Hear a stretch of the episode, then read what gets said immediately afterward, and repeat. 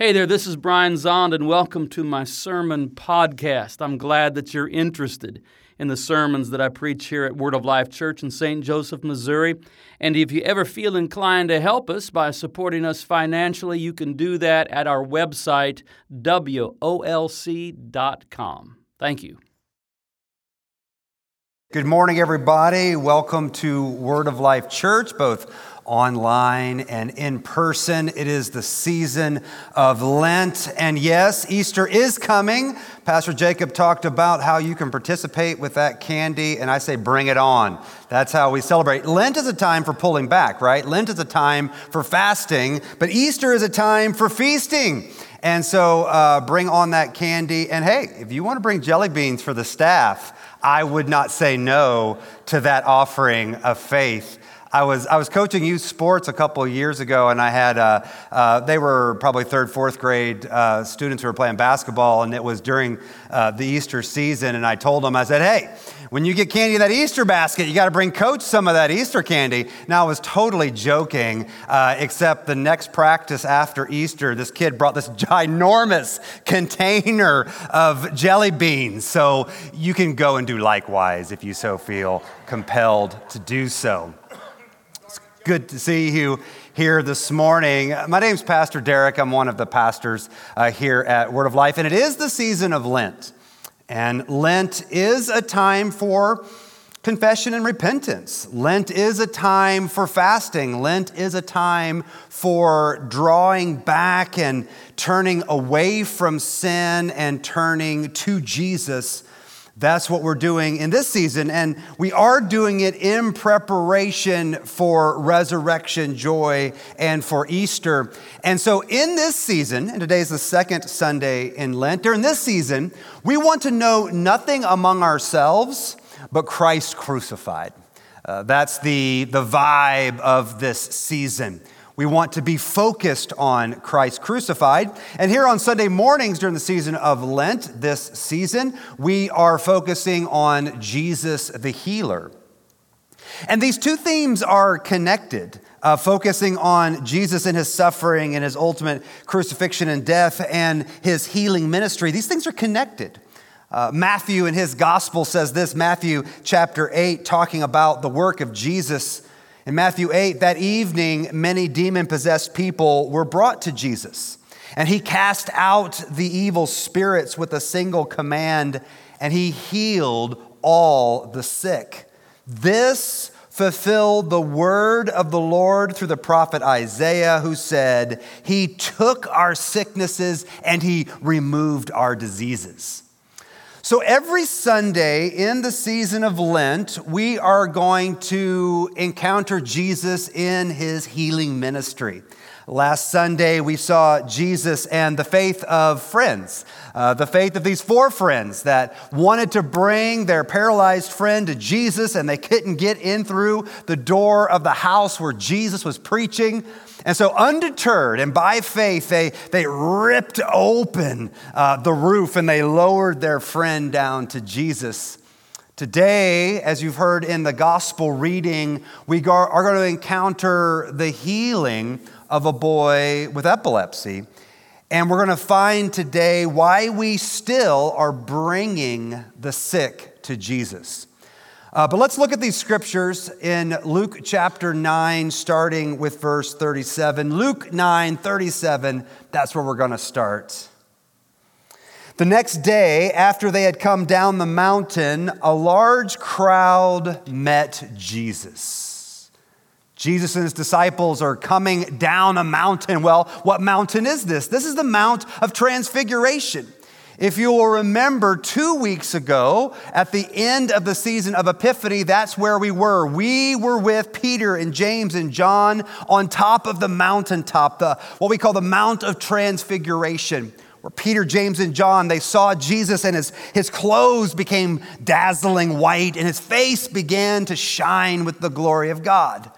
So in Luke's gospel, that happened the day before.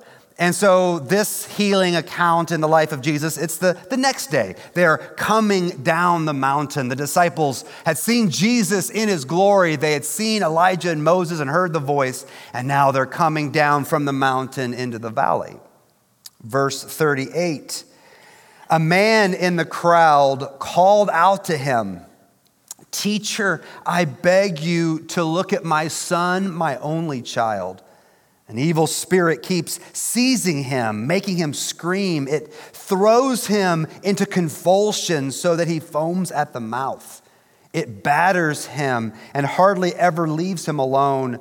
I begged your disciples to cast out the spirit, but they couldn't do it." So this boy here is experiencing these seizures, and they are painful and they are traumatic. And his dad, like any dad who sees his son suffering, is trying to do something about it. So the dad takes his son to the disciples of Jesus, and apparently they weren't able to do anything. And so this father's bringing his boy to Jesus.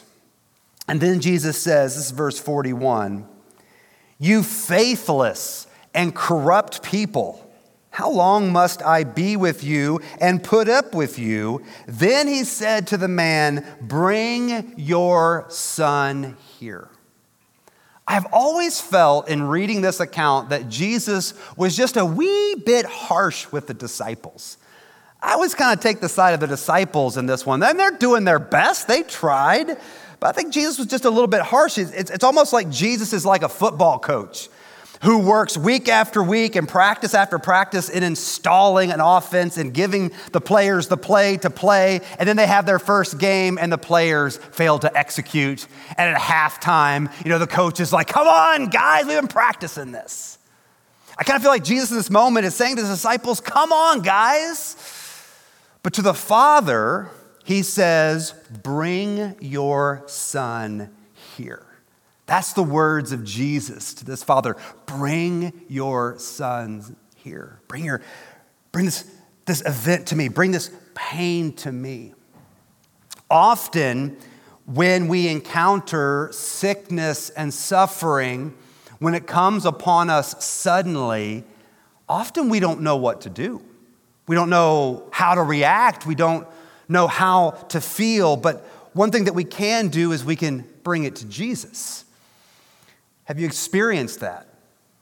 You know, those moments of life, it's the cancer diagnosis, it's the sudden divorce, it's the unexpected layoff, it's the unforeseen tragedy that comes crashing into our life, and we don't know what to do. And in those moments, Jesus says, "Bring your son here. Bring your sorrow here. Bring your sickness here. Bring that pain here." Jesus says, "Bring the sick here." Let's continue on with the story. Verse forty-two. As the boy came forward, the demon knocked him to the ground and threw him into a violent convulsion.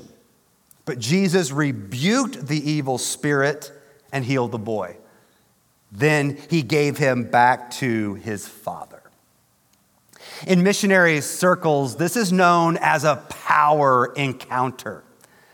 The power of death met the power of life. The power of evil met the power of pure goodness. The power of hell met the power of the healer. And healing prevailed. And then check out the result, verse forty-three. Awe gripped the people as they saw this majestic display of God's power. It was power that had gripped the imagination of these people. And it wasn't just power in terms of God's raw strength in order to do something. Rather, it's God's majesty, God's magnificence. The glory that Peter, James, and John saw on the mountaintop just the day before, now the crowds are able to see that same glory in the valley in the healing of this boy. And the people were able to see the glory of Jesus in this healing ministry because the Father obeyed the words of Jesus when Jesus said, "Bring your son here." And I believe that Jesus is saying the same thing to the church today. Jesus is saying, "Bring the sick to me." And so we say yes and amen. The entire ministry and mission of Jesus is about Jesus coming from heaven to earth to reveal to us God's heart for us, to reveal God's plan for God's world. And so when we follow Jesus through the Gospels, what we see Jesus doing is going around and doing good and healing all who were oppressed of the devil. It was the healing ministry of Jesus that became a sign pointing to the arrival of the kingdom. It was a, it was a kingdom sign. Jesus, when he was doing good and healing all who were oppressed, when he was, was healing the sick, when he was, when he was bringing wholeness to those who were broken, it was one big sign pointing to the kingdom of God, that the kingdom had come. That Israel's long-awaited Messiah king had come. See, take us back to Matthew chapter eight. Matthew said when Jesus was healing people, he was doing so that it would fulfill the prophecies of Isaiah. Some seven hundred years before Jesus came, Isaiah said, when the Messiah comes, when the King comes, bringing the kingdom of God, the rule and reign of God to the earth, when it comes, it will include miracles of healing. This is in Isaiah fifty-three, starting in verse four. Again, seven hundred years before Jesus ever came, Isaiah said this about the coming of the King and the kingdom. Yet it was our weaknesses. Matthew interprets that as sicknesses. It was, yet it was our sicknesses he carried. It was our sorrows. And, and Matthew in Matthew eight translates that diseases. It was our diseases that weighed him down, and we thought his troubles were a punishment from God, a punishment for his own sins. Again, seven centuries before Jesus, Isaiah is describing the servant king who would come and bring God's kingdom. And when he would come, he would suffer in such a way that he would carry away our, our weaknesses and sorrows, our sicknesses and diseases. This would be what happens in the reign of God when the kingdom comes. And Isaiah continues, but he was pierced for our rebellion. He was crushed for our sins. He was beaten so we could be whole. He was whipped so we could be healed. And Jesus, again, fast forwarding seven hundred years, Jesus indeed would be whipped. He would be scourged and crucified. And somehow Isaiah was forecasting that through the woundedness of Jesus, healing would flow.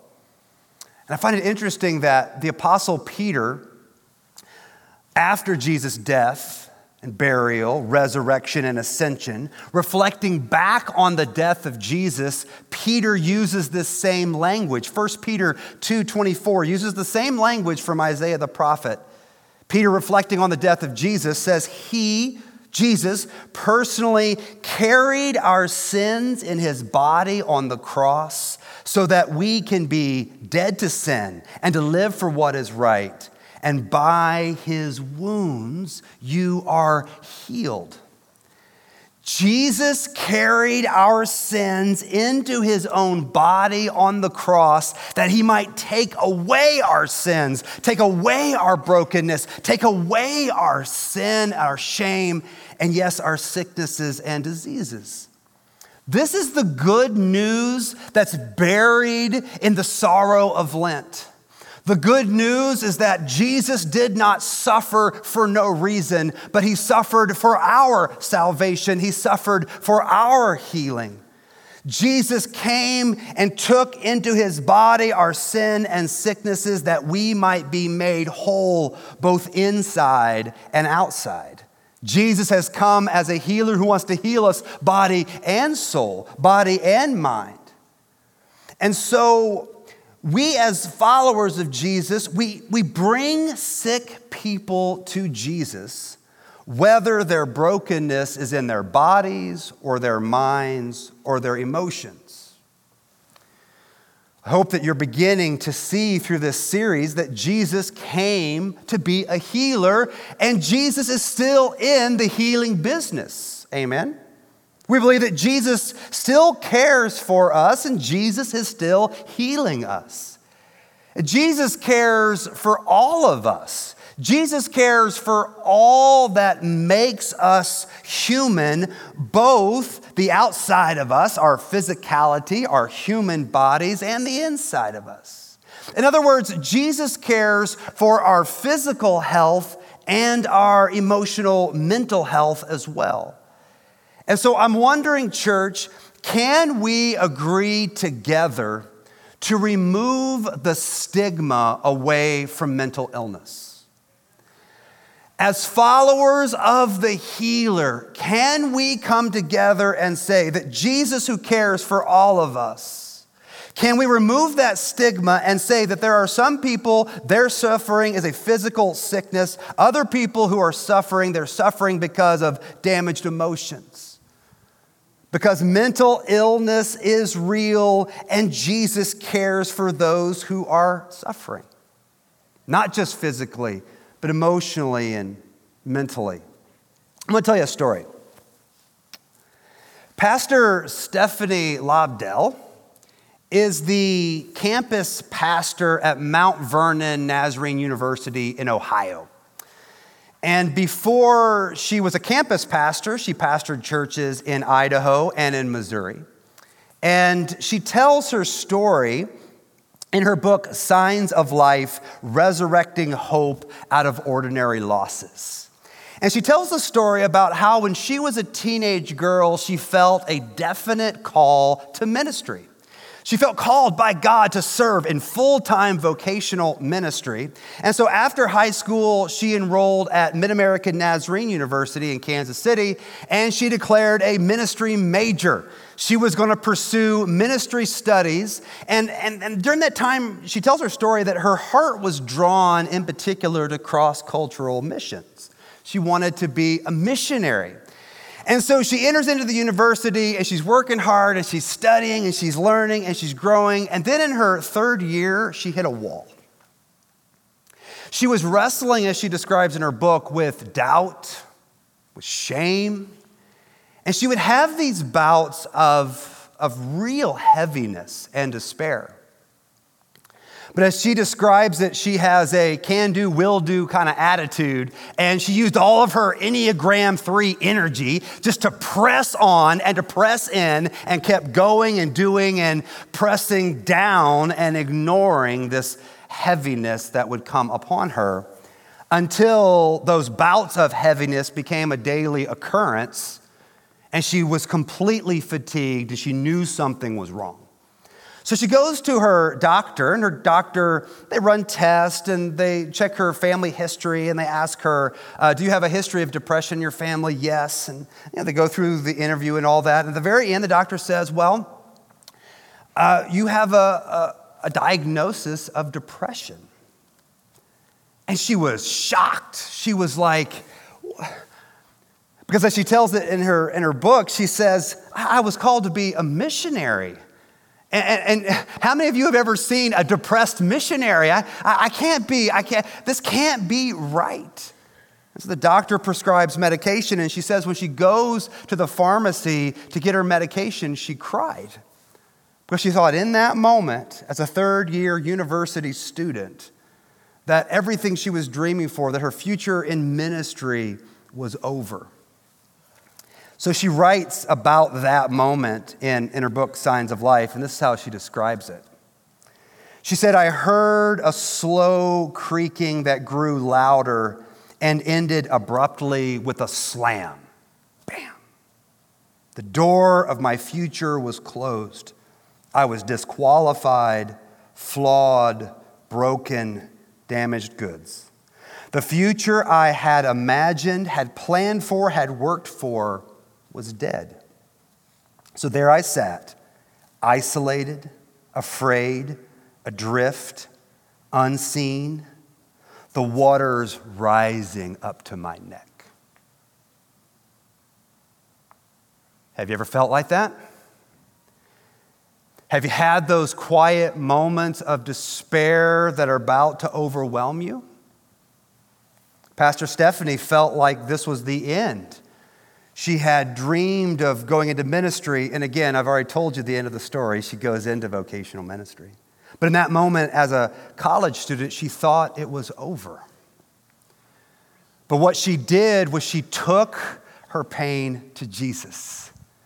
She began to learn how to pray the Psalms. She learned that the language of the Psalms taught her that you can take your struggles to God, that you can be honest and vulnerable in the presence of God. You can express your weaknesses and doubts in the presence of God. She also began to find that the medication that she was prescribed was a means of God's healing grace in her life, which I think is a beautiful part of her story. Because she learned that it's okay to have Jesus and a therapist too. It's okay to recognize that I love Jesus and I'm taking Jesus, all my sorrow, my pain, my suffering, and I'm also going to see a mental health professional. That's okay too. She took her pain to Jesus and she began to experience new life. And she would go on to seminary and do her MDiv and then serve these two churches before serving as a campus pastor. And she writes as she reflects back uh, on her mental health journey. She, she writes with these words. Sometimes the depression slips back in, like an unwelcomed house guest or a reoccurring rash. In those times, I find myself crying out to God like Hagar at the well or like David in the cave, wondering once again if the future is dead, if all is lost. I question whether God truly hears the cries of someone like me with nothing extraordinary to commend myself to the world. But I also, but I am also finding over and over again God's persistent willingness to reveal God's self to me as El Roy, the God who sees. The God who sees even a small town pastor and to make way of resurrection.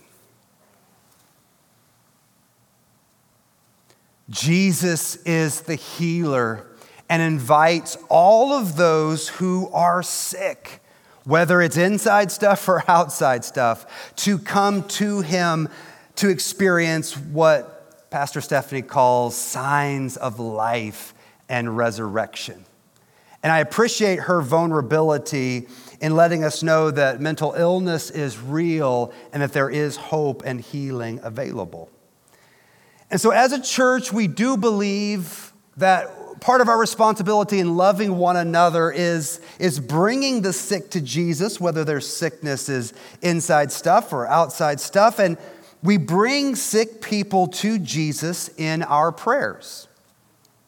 You know, what we've learned about prayer is that the primary purpose of prayer is not to get God to do what we think God ought to do, but to, say it with me, be properly formed.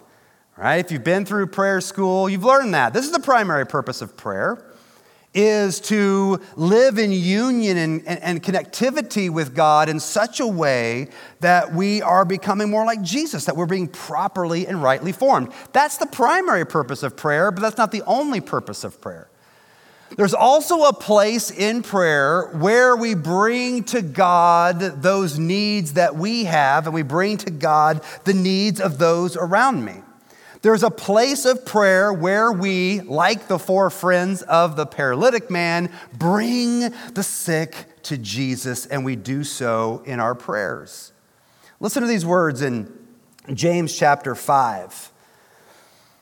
Are any of you suffering hardships? You should pray. Again, yes, if you're suffering hardships, you need to be properly formed. And so, yes, through your suffering, you should pray. Are any of you happy? You should sing praises, right? Out loud to God with the congregation. Don't let just the people up here sing out loud. You sing out loud too. If you're happy, James says, sing praises. Are any of you sick? You should call for the elders of the church to come and to pray over you, anointing you with oil in the name of the Lord. Such a prayer offered in faith will heal the sick, and the Lord will make you well. And if you have committed any sins, you will be forgiven. There is a prayer of faith for the healing of the sick. And there's a, a prayer of faith that comes from, well, James calls them elders. Here at Word of Life, we call them pastors. There's a, there's a prayer of faith that goes along with anointing with oil for the healing of the sick. And so today we're going to do that. For those of you who are in person, Um, after your time of communion, we'll have two healing lines. Uh, Pastor Jacob will be on one side, I'll be on the other side. And after you receive communion, if you are in need of healing, we invite you to come and to receive the anointing with oil and the prayer of faith for healing. We believe in that, and we're going to practice that today. So there is this prayer of faith that comes from church leaders, but there's also another kind of prayer of faith. There's a prayer of faith that comes from a prayer from each other, a prayer from one another. James continues, this is verse sixteen. Confess your sins to each other, right? The, the roots of Christian confession, the ancient roots, is not just going to confess your sins to a religious holy man, though there's validity in that. But the ancient tradition from James five is that we confess our sins to each other. There's something powerful about verbalizing and acknowledging your sins, not only to God, but to one another. James says, confess your sins to each other and pray for each other so that you may be healed. James says, the earnest prayer of a righteous person has great power and produces wonderful results. So here James lays out for us a part of our ministry as the body of Christ in representing Jesus, who is the healer, is praying for one another, confessing our sins to one another, and praying for one another when we're going through hard stuff, when we're in need of healing. We have this sense of family responsibility to be praying for one another, because when we do that, we're showing our love for one another. And when we pray for one another for healing, we do pray that God heals them and that God heals them now. But we recognize that sometimes healing comes right now, and sometimes healing's delayed. Sometimes God does healing by just straight by miracle, and it's instantaneous and it happens. But more often than not, healing's delayed, and sometimes healing isn't even experienced in this age. It happens in the age to come. Sometimes healing, though, is through pure divine intervention. God heals and there's a miracle. And sometimes that healing comes through medicine. And sometimes that healing comes from a weaving of the two. We believe that Jesus is the healer. And so Jesus is the source of our healing. But it might flow through miracle, it might flow through medicine. And we say, thank God for both of them. I know for me, when I'm praying for people, and I'll, I'll do it today, when I'm praying for people, I am praying that they're healed now, but I recognize that not everyone is healed right now. And so some people journey through life fighting battles against various sicknesses and diseases. But what I have become convinced in is that what people can experience now is the peace of God. And when we're fighting a battle, whether it's a battle for mental health, where, whether it's a battle for our physical health, what we need and what we can believe to receive is the peace of God demonstrated in Jesus, the peace of God that we can experience now and today by the Holy Spirit. Listen to these words in Philippians chapter four, starting in verse six. Don't worry about anything. Instead, pray about everything. Tell God what you need and thank him for all that he has done. And then you will experience the peace of God, which exceeds anything we can understand. His peace will guard your hearts and minds as you live in Christ Jesus. This is the great exchange.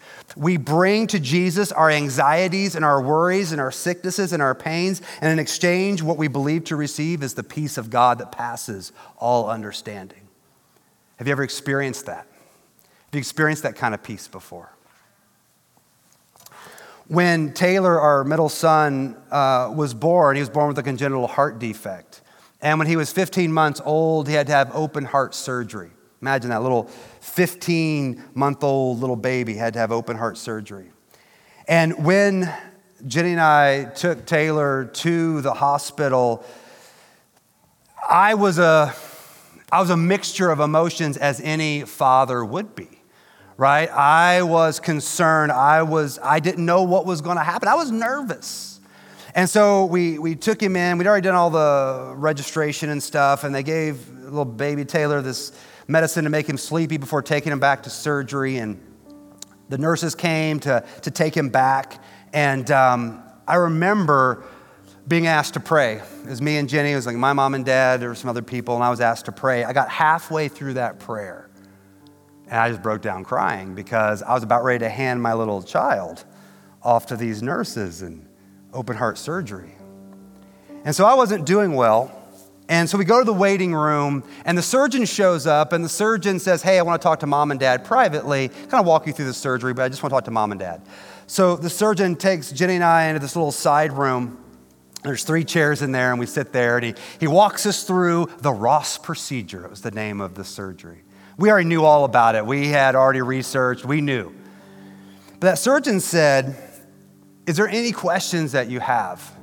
And I only had one question because I knew what he was about to do, crack open my son's chest and move heart valves around. I knew what was going to happen.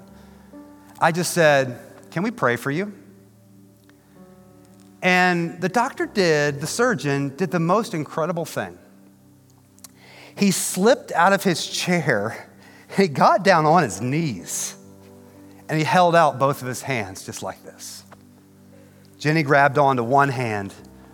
I grabbed onto another hand, not too tightly. I didn't want to squeeze that hand. That hand's about to touch my son's heart, but I grabbed onto that hand, the hand that was about to touch the heart of my son, and I prayed a prayer.